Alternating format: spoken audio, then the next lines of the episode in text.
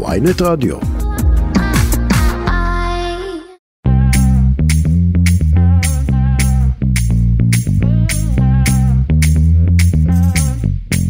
שלום לכם. שבוע טוב, אתם שוב איתנו בכסף חדש, הפודקאסט הכלכלי היומי של ynet, היום יום ראשון, 4 ביוני.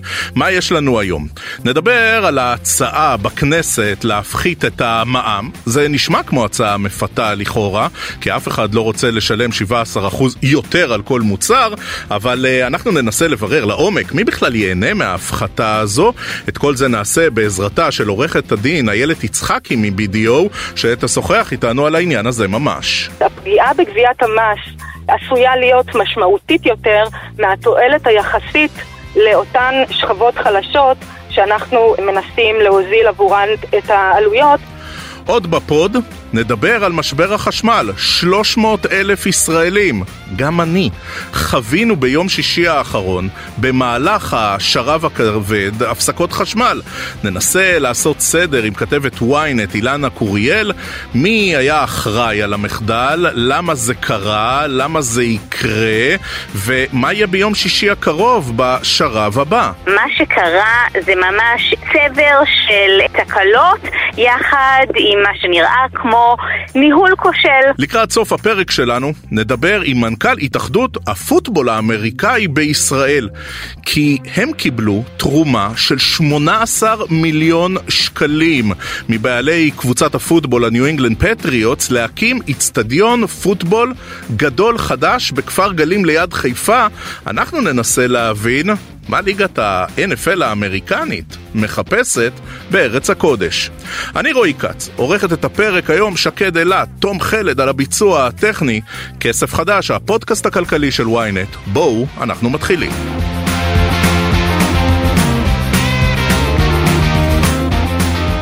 כסף חדש, שבוע חדש, הנה אנחנו מתחילים. מאבק אה, עיקש צפוי בשבועות הקרובים בין הרבה חברי כנסת לבין פקידי משרד האוצר סביב הדרישה הם, להוריד את שיעור מע"מ, מס ערך מוסף על מוצרי המזון, משיעור המע"מ האחיד בישראל לשיעור מופחת. אנחנו רוצים לעסוק בעניין הזה, אומרים שלום לעורכת הדין איילת יצחקי, שלום גברתי. שלום שלום, מה שלומך? אני בטוב, אני מקווה שגם אצלך, את שותפה ב-BDO בנושא מיסים עקיפים, ואנחנו נעזר היום במומחיות שלך כדי. להבין על היוזמה הזאת של יותר. ממחצית חברי הכנסת. אז הרצון הוא להוזיל מוצרים לציבור, ויש פה בעיה של יוקר מחיה, בעיה אמיתית, אבל באוצר אומרים, תקשיבו, אה, זה יצמצם את הכנסות המדינה ממיסים, וגם ככה אנחנו בבעיה בגלל אה, האטה בכלכלה ובעיות בהייטק, אבל לפני הכל, גברתי, נכון. אנחנו רוצים לשאול כמה זה באמת יוזיל את uh, מוצרי המזון לציבור, כי אנחנו מכירים שירקס. אנחנו ראינו כבר מהלכים של הורדת מיסוי שבסוף לא התגלגלו אלינו. אכן כך, אנחנו חווינו הפחתות מכסים בעבר ומיסי קנייה וגם הפחתות בשיעורי המע"מ שלא גולגלו במלואם על הצרכנים. וזאת מכמה טעמים. ראשית, ואולי זו בעיה שצריך לטפל בה לפני, זה חוסר התחרותיות במשק הישראלי. אם ניתן למכור במחיר גבוה יותר, אז מוכרים במחיר גבוה יותר וכוחות השוק אה, אה, עושים את שלהם. סיבה נוספת אה, לחוס... להיעדר גלגול של ההטבה על הצרכן, או לפחות לא במלואה, היא העובדה ששינוי מהסוג הזה מייצר דווקא עלויות נוספות על שרשרת האספקה ועל הספקים. אני אסביר. בבקשה. ש, שינוי כזה של מע"מ דיפרנציאלי כורך בתוכו סוגיות שמצריכות בדיקה ולעיתים גם חיכוך עודף עם רשות המיסים. למשל, אם הפחתנו את שיעור המע"מ על קמח, מה דינו של קמח עם תוספים או קמח תופח ומוצרים שהם לא בהכרח בסטנדרט המוצרים הבסיסיים. מה קורה אם אנחנו, אם נמכר מארז שכולל מוצרים שחייבים בשיעור הסטנדרטי וגם מוצרים בשיעור הנמוך וכיוצא באלה אה, אה, דוגמאות.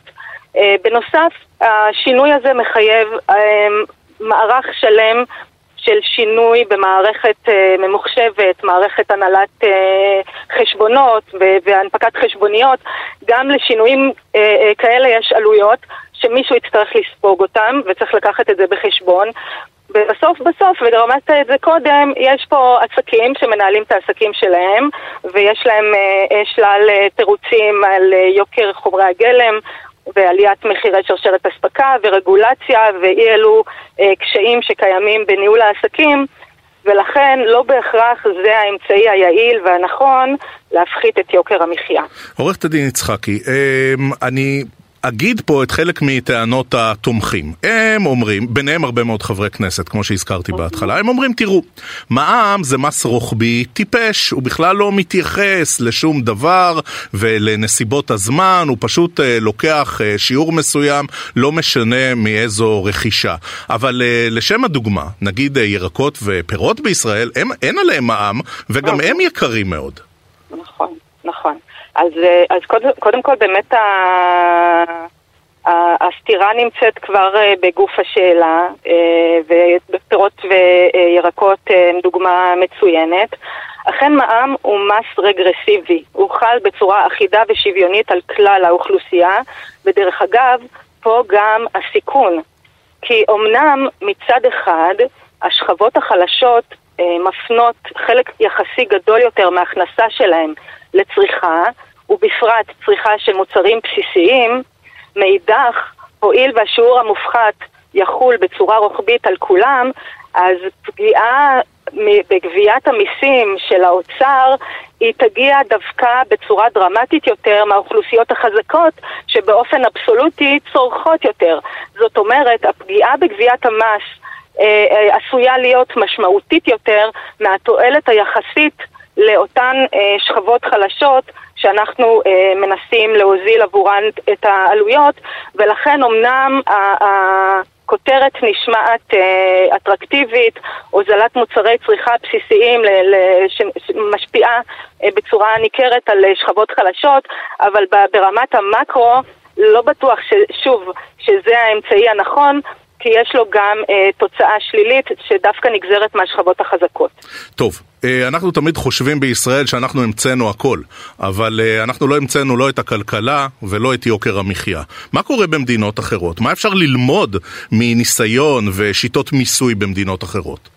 שאלה מצוינת. אה, אני חושבת שמי שהוביל את משטרי המע"מ ברחבי העולם זה האיחוד האירופי, והכי נכון ללמוד ממנו.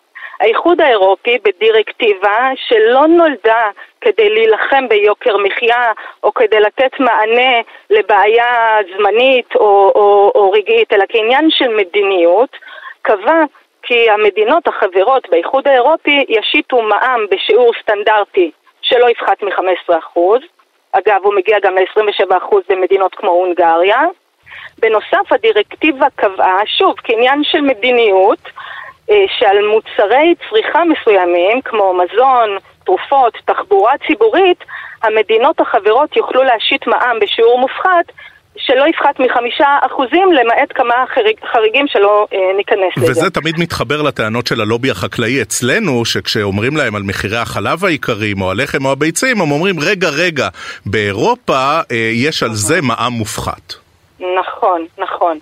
השאלה אם, אה, שוב אני אומרת, השאלה מה המטרות, מה אנחנו רוצים להשיג והאם זה הכלי היעיל. שוב, האיחוד האירופי כעניין של מדיניות קבע שיעורי מע"מ שונים לא בגלל אה, אה, נסיבות כאלה ואחרות בעיתוי כזה או אחר.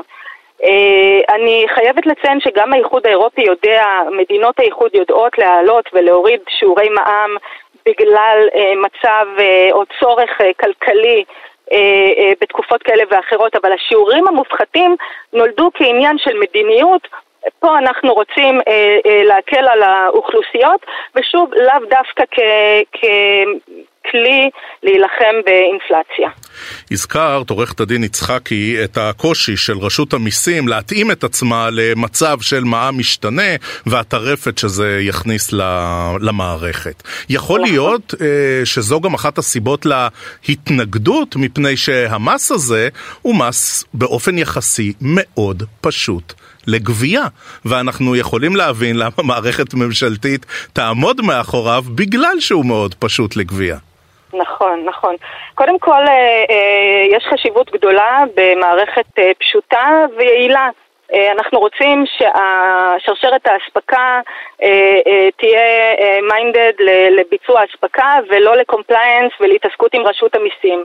מערכת יעילה טובה גם לאוצר וגם, וגם לעסקים, ואכן פה נכנסת סיבוכיות שאין איתה ניסיון לא לרשות המיסים ולא לעסקים במשק. וכמו שאמרתי, היא תעלה הרבה מאוד uh, סוגיות ונקודות חיכוך, ואיתן גם uh, עלויות לשני הצדדים, uh, ולכן אני בספק אם הבשורה הזו אכן uh, uh, תביא את התוצאה הרצויה. והשורה התחתונה, מהזווית המקצועית שלך, ושאנחנו מנצלים את המומחיות שלך, זה שהשכבות החלשות לא ייהנו מזה. בטווח הארוך וכשאנחנו נסתכל על התוצאות לעומק? אה, כנראה שבאמת הן אה, ייהנו מזה בצורה מאוד מאוד אה, מוגבלת. כמו שאמרנו קודם, הניסיון מלמד והבעיות שכרוכות במהלך מלמדות שכנראה לא ניתן לצפות לגלגול עיקר ההטבה הלכה למעשה לכתפי הצרכנים. ויכול להיות שיש דרכים טובות יותר אה, לשכלל את התחרותיות במשק, לעודד אה, פעילות עסקית בריאה ולאו דווקא לשנות שיעור מע"מ על כל מה שכרוך בזה למרות הכותרת היפה. אפשר להניח שדווקא החברות הגדולות, שאת הצד שלהם את מכירה היטב, הן דווקא היו מאוד רוצות שהמע"מ ירד, נכון? זה יכול לעזור. זה בוודאי אה, עשוי בהתנהלות אה, אה, כזו או אחרת אה, להגדיל את רווחי החברות דווקא, וכמו שהתחלנו ואמרנו, לא באמת להיות מגולגל אה, לצרכן. הרי בסופו של דבר אה, משת... המע"מ חל על, על, על הריטייל שמוכר מוצר לצרכן.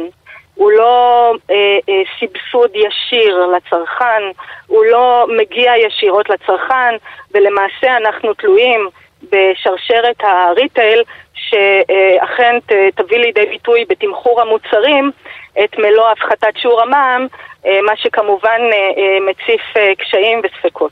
עורכת הדין איילת יצחקי, שותפה ב-BDO בנושא מיסים עקיפים, עזרת לנו מאוד, השכלנו, תודה גברתי, תודה שהצטרפת לפוד כסף חדש, תודה לך. תודה רבה, ביי ביי. כסף חדש כסף חדש, הפודקאסט הכלכלי היומית של ynet, אנחנו ממשיכים. לא יודע כמה שעות אתם הייתם בלי חשמל ביום שישי, במקרה שלי ושל משפחת כץ, זה היה סדר גודל של ארבע שעות שהרגישו ארוכות ארוכות. החזאים התריעו מראש על השרב הכבד, אבל מערכות החשמל לא הצליחו לעמוד בביקושים וקרסו, וחברת החשמל ונוגה, שאחראית על ניהול משק החשמל, הן זורקות האחריות אחת על השנייה. מומחי אנרגיה כבר מזהירים מפני קטסטרופה שאנחנו יכולים לפגוש כבר בקיץ הקרוב. מי שתעשה לנו סדר היא כתבת דרום וסביבה של ידיעות אחרונות וויינט. שלום אילנה קוריאל. שלום רועי, אני צריכה לעשות סדר בכל הבלגן הזה? כן, כן, כן, כן. אה, מתחילים. מה קרה בעצם ביום שישי? למה היו בכלל הפסקות חשמל יזומות? אה, טוב, בעצם הפסקות החשמל היזומות הן קצת כדי אה, לווסת את אה, כל, כל העומס במערכת. אנחנו עמדנו על עומס יהי ביקוש של משהו קרוב ל-12,000 מגוואט, אבל זה לא, זה לא איזושהי, איזשהו שיאי ביקוש שאנחנו לא מכירים. אה, בשנים קודמות היו לנו אה, שיאים כמובן הרבה יותר גבוהים.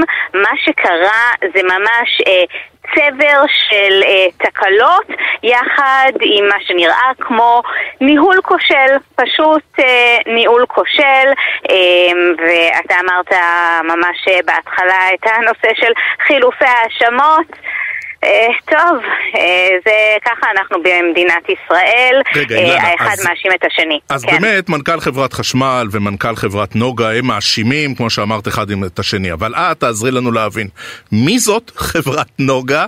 מה האחריות שלה? מאיפה אה, הם הגיעו, החבר'ה האלה? טוב, אז uh, חברת uh, נוגה uh, בעצם אחראית על ניהול uh, מערכת החשמל שלנו, זו חברה uh, חיצונית שאחראית בעצם על אספקת חשמל uh, אמינה ורציפה uh, לכל הציבור הישראלי. היא הוקמה אחרי הרפורמה במשק uh, החשמל, זה יצא, בעצם ניהול המערכת יצא מהידיים של uh, חברת uh, חשמל, עבר ליל... לידיים של נוגה.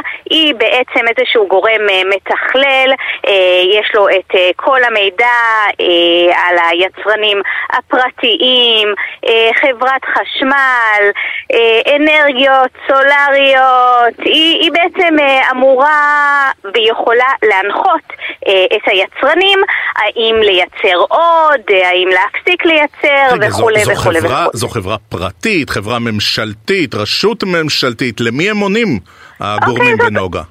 אוקיי, okay. על הכל יש לנו את משרד האנרגיה, זאת uh, כמובן uh, חברה uh, ממשלתית, היא לא איזושהי חברה פרטית שגם אין עליה פיקוח, יש עליה פיקוח גם.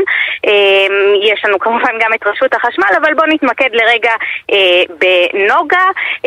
נוגה בעצם uh, עשתה גם איזושהי הערכת מצב ביום uh, רביעי, וכבר ביום רביעי אגב הם uh, נתנו הנחיה לחברת חשמל שבואי תפעילי את אה, אה, היחידה הפחמית אה, באורות רבין.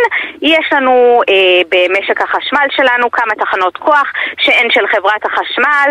אה, תחנות אה, מזהמות, חלקן יש להן אה, יחידות פחמיות. בגדול אנחנו לא רוצים להפיל את היחידות האלה אה, בשגרה.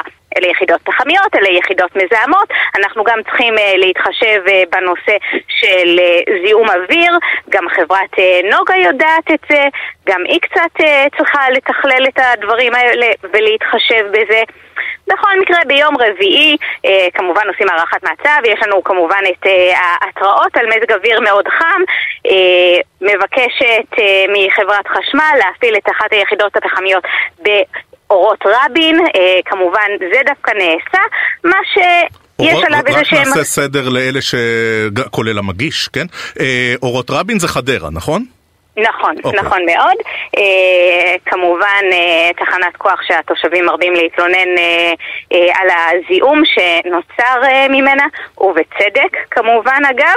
אה, ויש לנו עוד תחנת אה, כוח, את אה, רוטנברג, אה, ו... פה העניינים אולי קצת אה, מסתבכים אה, בחברת נוגה, שלחו מייל, התייעצו עם חברת חשמל, מה אפשר לעשות.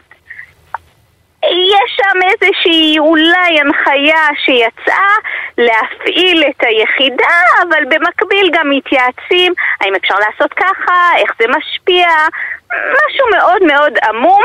בסופו של דבר זה לא יוצא לפועל. Okay. יש אוקיי. לנו uh, חוסר של כמה uh, מאות מגוואט, um, וזה, לא רק זה, אגב, מוביל למשבר שאנחנו מגיעים אליו. בנוסף, באותו יום, ביום שישי, יש לנו uh, אובך, יש לנו טמפרטורות מאוד מאוד גבוהות, אה, מה שמוביל לירידה אה, בייצור החשמל של האנרגיות המתחדשות, ירידה של משהו כמו 30 אחוז. יש לנו במקביל, שוב, אמרנו טמפרטורות גבוהות, ירידה אה, של כ-30% בתחנות הכוח, אה, ובנוסף, תוסיף לזה, יש לנו גם תחנות כוח אה, פרטיות, יש לנו תחנת כוח אה, דליה, שלמרבה הצער הייתה תקולה, הייתה שם תקלה, אין מה לעשות, אין לך תחנת כוח אחת, יש לך ירידה בייצור של החשמל מהתחנות האחרות. את מסקרת את התחום הזה, ואנחנו רוצים לנצל את המומחיות שלך. מה שקרה בשישי האחרון, זה יכול לקרות גם בשישי הבא, זאת אומרת, היה שם איזה צבר אירועים שלא יקרה שוב לעולם, או שבדיוק את חוסר הניהול שראינו ביום שישי האחרון, אנחנו עלולים לפגוש גם ביום שישי הקרוב. תקציב, קודם כל ברור שזה יכול לקרות, בהנחה שיהיו לנו איזשהו, איזה שהם צבר של תקלות דומות, מזג אוויר חם, זה יכול לקרות שוב, וזה יקרה שוב, זה ימשיך לקרות כל עוד החברה שמנהלת את המערכת לא תוודא שגם אם היא אומרת לחברת חשמל או ליצרן פרטי כזה או אחר אה, להפעיל יחידה, אה, נותנת אה, הנחיה כזו או אחרת, כשלא מוודאים שמשהו קורה, הוא לא יקרה. אה, וכשיש כנראה איזושהי אה, תרבות או יחסי אה, כוחות קצת לא סדירים מול הגופים האלה, חברת חשמל וחברת נוגה, אז כנראה שזו התוצאה ואת המחיר משלמים האזרחים, אבל שוב, אנחנו, אני רוצה כן להגיד שאנחנו נמצאים בעידן של משבר אקלים גם פה אנחנו צריכים קצת אה, לצפות פני עתיד. מה שהיה ביום שישי זה איזושהי טעימה ממה שאנחנו עלולים לחוות בשנים הקרובות. אך... אם אנחנו לא נייעל גם את משק החשמל שלנו, כמובן זה לא, אני אומרת זה גם אה, מומחים, אנשי המשרד להגנת הסביבה, אילנה, גם אנשי משרד האנרגיה. אני לא משחרר אותך לפני שתנסי אה, להסביר איך החליטו בתעדופים איזה ערים לנתק, איזה שכונות לנתק, איזה שכונות לחבר. יש איזה תו"ל, איזה תורת לחימה לדבר הזה? אמ, טוב, זה, אני חייבת להודות, אני לא יודעת אה, לענות במדויק, mm-hmm. אני כן יודעת להגיד לך שבמהלך כל הפיאסקו החשמלי הזה נותקו מחשמל שלוש תחנות התפלה, שלוש מתקני התפלה.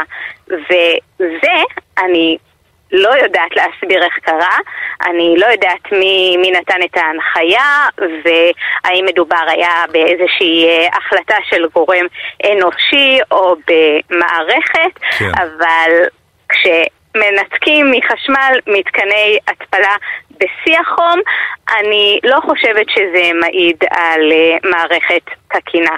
בשום פנים ואופן לא. מזל שהיו לנו מים בברז.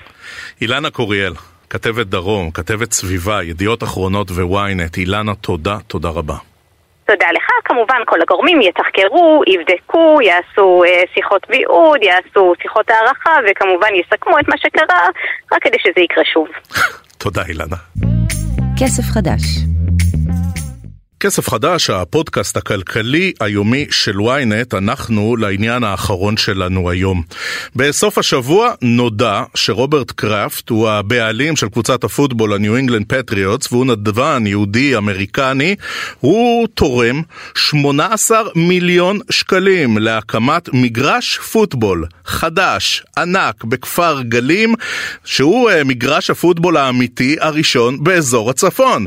וזה גורם לנו אה, שמחה גדולה. גדולה, אבל גם כמה סימני שאלה שננסה לענות עליהם. עם מנכ"ל התאחדות הפוטבול האמריקני בישראל, שלום, עורך הדין אהוד שרון. אהלן רועי, מה שלומך? טוב, אה, התרגשות, גם שמחה. הכרנו את האיצטדיון, את איצטדיון קראפט אה, בירושלים, עכשיו יהיה אחד גם סמוך לחיפה. אז התרגשות אדירה והשמחה היא אדירה וזה פרויקט שעובדים עליו הרבה מאוד שנים. אני רק אגיד שבירושלים כבר יש שני מגרשים. יש גם את המגרש היותר קטן שמוכר כאצטדיון משפחת קראפט בגן סאקר לירושלמים ויש למעשה את מגרש הפוטבול שנמצא בעמק הארזים. גם ספורטק אה, ספורט על שם משפחת קראפט שכבר נמצא פה והוא ממש מגרש שלם. המגרש המדובר בכפר גלים זה בעצם אה, המגרש אה, הבא שלנו שאנחנו הולכים לבנות באזור הצפון והולך לתת מענה לכל קבוצות הצפון שלנו ויותר מזה, הוא גם נותן מענה לבית הספר, בית, בית הספר כפר גלים שהוא בית ספר ענק עם uh, כמעט אזור 1,500 תלמידים עם פנימייה מאוד גדולה ככה שהבשורה היא אדירה גם לענף הפוטבול וגם בכלל לכל התושבים באזור. טוב, ניקח צעד אחורה. כמה בבקשה. ישראלים משחקים פוטבול? אז תראה, המספרים הרשמיים מבחינת מינהל הספורט, שיש לו את הקריטריונים שלו למה נחשב ספורטאי או לא, אנחנו באזור ה-1600 ספורטאים. צריך להבין שזה בעצם שם את הפוטבול האמריקאי כספורט קבוצתי חמישי בגודלו בישראל. אם יש לנו את הכדורגל כדורסל למעלה, אחרי זה כדורעף כדוריד, ואז יש לך פוטבול אמריקאי. אה, אחר כך יש לך כל מיני ענפים אחרים שהם אה, גם קבוצתיים, אבל הם יותר קטנים, אה, כדור מים, בייסבול, סופטבול וכו' וכו'.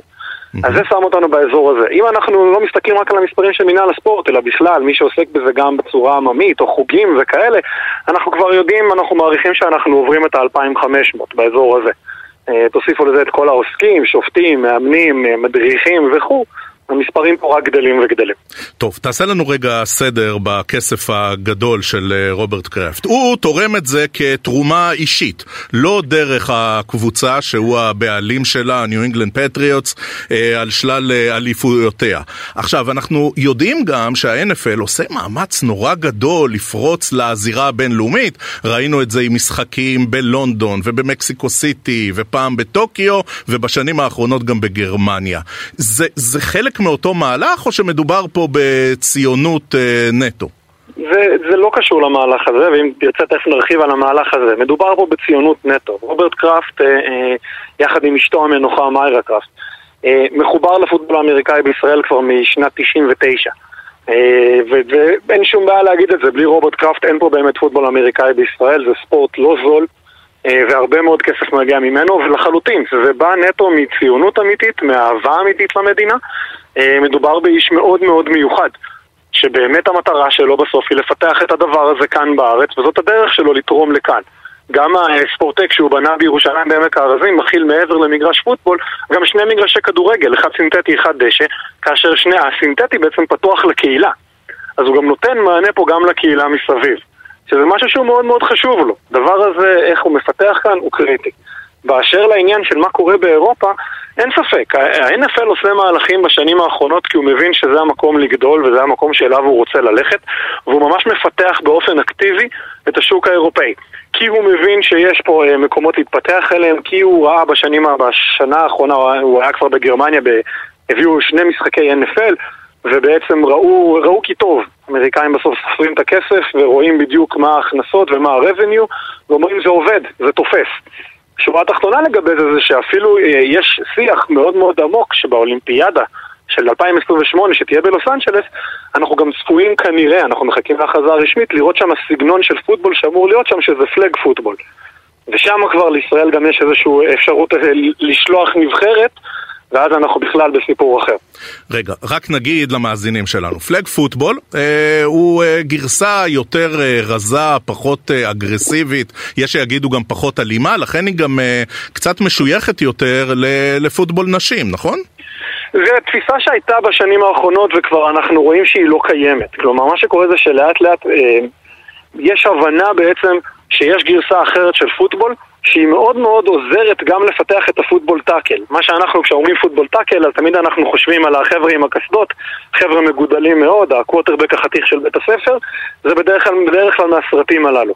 הגרסה של ה flag היא גרסה שבאמת משחקים אותה אה, על המגרש 5 על 5, אם ב tackle זה 11 על 11 אז בהחלט מדובר בפחות שחקנים, mm-hmm. וגם המגרש הוא יותר צר וגם פחות ארוך. אז בעצם מדובר בגרסה שכמו שאמרת היא יותר רזה. היא מאוד מאוד אתלטית, היא מאוד מאוד מהירה, היא דורשת איזה שהן אה, יכולות דומות, אך קצת שונות. השחקנים משחקים כשיש אה, יש להם מעין חגורה כזאת על המותניים, ובמקום לתקן אותם, עוצרים אותם במשיכה של החגורה הזו. עכשיו, אה, עורך הדין אהוד שרון, בואו נכניס את זה רגע לסד זמנים. כמה זמן בקשה. עד שמגיש הפוד פה יוכל לשבת על הטריבונה בבת גלים? אה, להוציא, בכפר כן. גלים, סליחה, להוציא מהצידנית איזה סיקס פק, לפתוח, ואתה יודע, אה, לקלל את מי שצריך לקלל, ולעודד את מי שצריך לעודד. אז, אז אני אגיד בהערת ביניים, אנחנו לא נרצה שנקלל, נרצה רק לעודד, אבל, אבל בתוך עמי כן. אני חי וזה ברור לי. אה, תראה, השיח הוא שהפרויקט הזה אמור להסתיים תוך שנתיים, וזה כולל בעצם אה, ההיתרים שנדרשים, כל הדברים, ופה גם צריך להזכיר שחלק מהפרויקט הזה אה, צריך להגיד תודה גם ל- לראש המועצה לאסיף איזק וגם ל- למנכ"ל הכפר, למנכ"ל בית הספר, דני גילדן. אלה האנשים שבעצם דוחפים את זה, ואלה האנשים שעכשיו יצטרכו לדחוף את זה. תראה, אני רוצה להיות עדין ואני, מה שנקרא, אני נחמד, אני אומר שנתיים, יש גם הערכות שמדברות על שנה וחצי ואולי טיפה פחות. אבל שוב, שוב, אנחנו חיים במדינת ישראל ואנחנו יודעים שהדברים פה לפעמים נתקעים, ולכן אני אומר ששנתיים זה זמן סביר. אה, והשמחה טוב. מרובה, באמת. אה, השמחה מרובה, וסחטיין עליכם, 18 מיליון שקלים, 5 אה, מיליון דולר, איך שלא נסתכל על זה, להרמה של מגרש פוטבול בכפר גלים, לראשונה באזור הצפון, זה הישג עצום שלכם, התאחדות הפוטבול האמריקאי בישראל. עורך הדין, אהוד שרון, אתה מנכ"ל ההתאחדות ואנחנו מודים לך מאוד. תודה לכם. עד כאן כסף חדש ליום ראשון. נגיד תודה לשקד אילת שערכה את הפוד, לתום חלד שהיה לביצוע הטכני. מחר יהיה איתכם דן רבן. אני רועי כץ, ותשמעו, שיהיה לכם עוד המון המון כסף חדש.